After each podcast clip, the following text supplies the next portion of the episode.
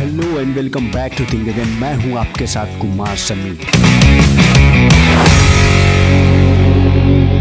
आज हम बात करेंगे the psychology of money book summary की। इस बुक में कई सारे ऐसे फाइनेंशियल लेसन है जो आपके फाइनेंशियल डिसीज़न लेने में आपको बहुत ही ज़्यादा मदद करेंगे और आप अपनी लाइफ को और बेहतर बना सकते हैं। फ़र्स्ट जो थिंग है यू नो एवरीथिंग हम इंसान अपने एक्सपीरियंस के बिहार पे ही अपनी राय बनाते हैं। दुनिया में आठ बिलियन लोग हैं और सबका अपना अलग अलग एक्सपीरियंस है। और हर इंसान का अलग अलग ओपिनियन है और अलग अलग एक्सपीरियंस है, जो उस सिचुएशन के हिसाब से शायद ठीक भी है। कोई एक चीज़ जो एक इंसान को अच्छी लग सकती है, कोई ज़रूरी नहीं है कि वो दूसरे इंसान को भी वो अच्छी लगे। हो सकता है दूसरे इंसान का उसका विपरीत बिल्कुल ही मतलब निकाले। अकॉर्डिंग टू द ऑथर आपका जो पैसे को लेके आपका एक्सपीरियंस है, वो इस दुनिया के zero point zero zero zero zero one percent है। हर इंसान वही बातें मानता है जो वो बिलीव करता है। अगर किसी आपके रिलेटिव ने स्टॉक मार्केट में पैसा गवाया हो, या रियल एस्टेट में पैसा गवाया हो, या आपके भाई ने अगर कोई बिज़नेस स्टार्ट किया हो, वो फेल हो गया हो तो हम भी ये मान लेते हैं कि ये चीज़ हमारे लिए नहीं बनी है या हम नहीं कर पाएँगे।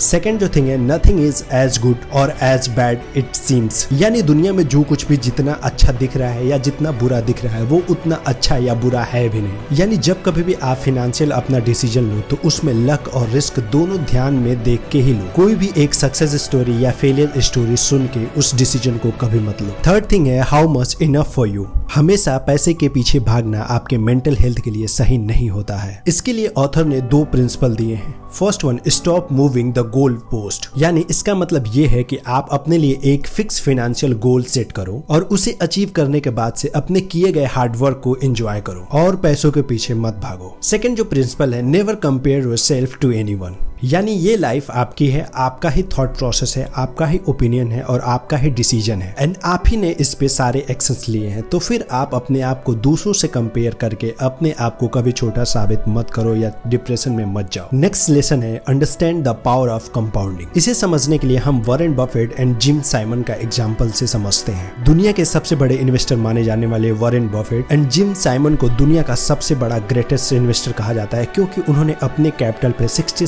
परसेंट का वेल्थ जनरेट किया था और वही वरेन बफेट ने सिर्फ़ 22 परसेंट का वेल्थ जनरेट किया था। बट कहानी में ट्विस्ट ये है कि वरेन बफेट आज भी दुनिया के सबसे बड़े इन्वेस्टर माने जाते हैं। बट ऐसा क्यों? क्योंकि वरेन बफेट ने 10 साल की उम्र से ही इन्वेस्टमेंट शुरू कर दिया था। तो ये होता है पावर ऑफ़ कंपाउंडिंग नेक्स्ट जो लेसन है getting a rich versus staying rich no doubt दुनिया में आज के समय में इंटरनेट आ जाने से कमाना बहुत ही आसान हो गया है बट उतना ही ज़्यादा खर्चा करना भी आसान हो गया है। आप अपना फ़ोन जैसे ही खोलोगे, उसमें कई सारे आपको loan offer credit card offer आपको मिलेंगे। बाई नाउ पे लेटर का ऑप्शन मिलेगा, जिसकी वजह से अपनी वेल्थ को स्टेबल कर पाना बहुत बड़ा चुनौती है। आप जब कभी भी इन्वेस्ट कर रहे हो तो आपको उतना ही ज़्यादा रिसर्च करने की ज़रूरत है जितना आपने फ़र्स्ट इन्वेस्टमेंट में रिसर्च किया था अपने इन्वेस्ट करने से पहले। क्योंकि दुनिया के जो इकोनॉमिक फैक्टर हैं, ऐसे हैं कि जो हमारे कंट्रोल में नहीं है। हम प्लान कुछ और करते हैं, खरीदने का, खर्चा करने का, और हो कहीं और जाता है खर्चा। तो आज के समय में पैसा कमाना जितना ज़रूरी स्किल है, उससे भी ज़रूरी स्किल है पैसे खर्च करने से बचाना। नेक्स्ट लेसन है be the time rich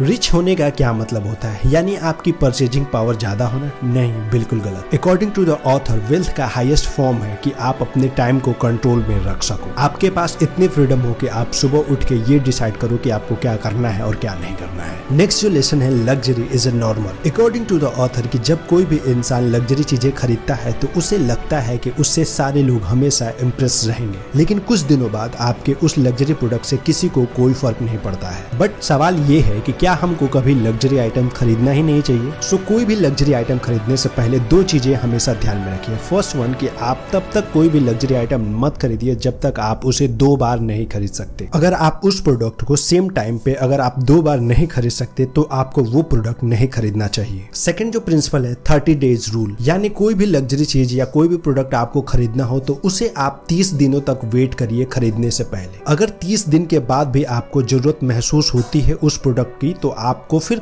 तब खरीदना चाहिए। And according to the author गरीब होने का सबसे आसान तरीका है कि आप अमीर होने का दिखावा करो। सो आई होप ये बुक समरी आपको आपके फाइनेंशियल डिसीज़न लेने में आपको हेल्प करेगी। Thank you so much for the listening